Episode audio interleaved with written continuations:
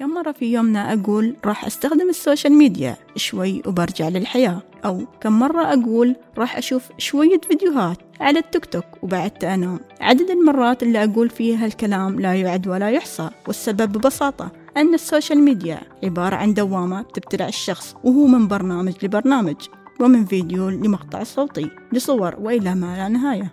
من وقت ما دخلت دوامة السوشيال ميديا حياتنا والأخلاق أصبحت في خبر كان.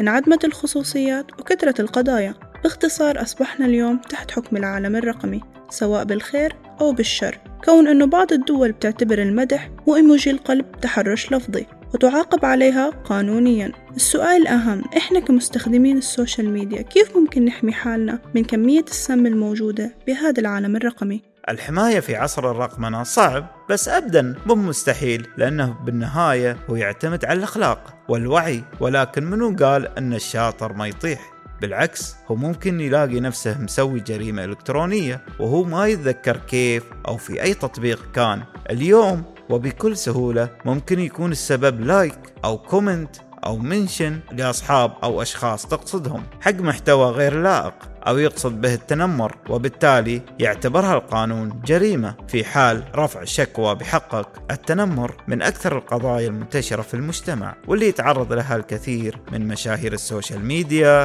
أو كبار الشخصيات أو الأفراد وحتى الأطفال والشباب. في حياتنا أصبحت كلمة أنت فاشل سهلة سهلة وايد نقولها. ولكن كلمة أنت مبدع صارت ثقيلة على اللسان وكأنها كلمة معدومة من قاموسنا العربي. زيادة الوعي تبتدي من البيت ثم تنتقل إلى المؤسسات التعليمية ثم إلى المجتمع. وفي حال الأساس صح وواعي بعمرنا ما راح نشوف تنمر بمجتمعنا لأن ما في تنمر يخلق من العدم. إلى هذا الحد بيكون وصلنا إلى نهاية حلقة اليوم وحكمتنا لليوم هي خلقنا الله أسوياء ونهانا عن نبذ بعضنا البعض فابتعد عن التنمر.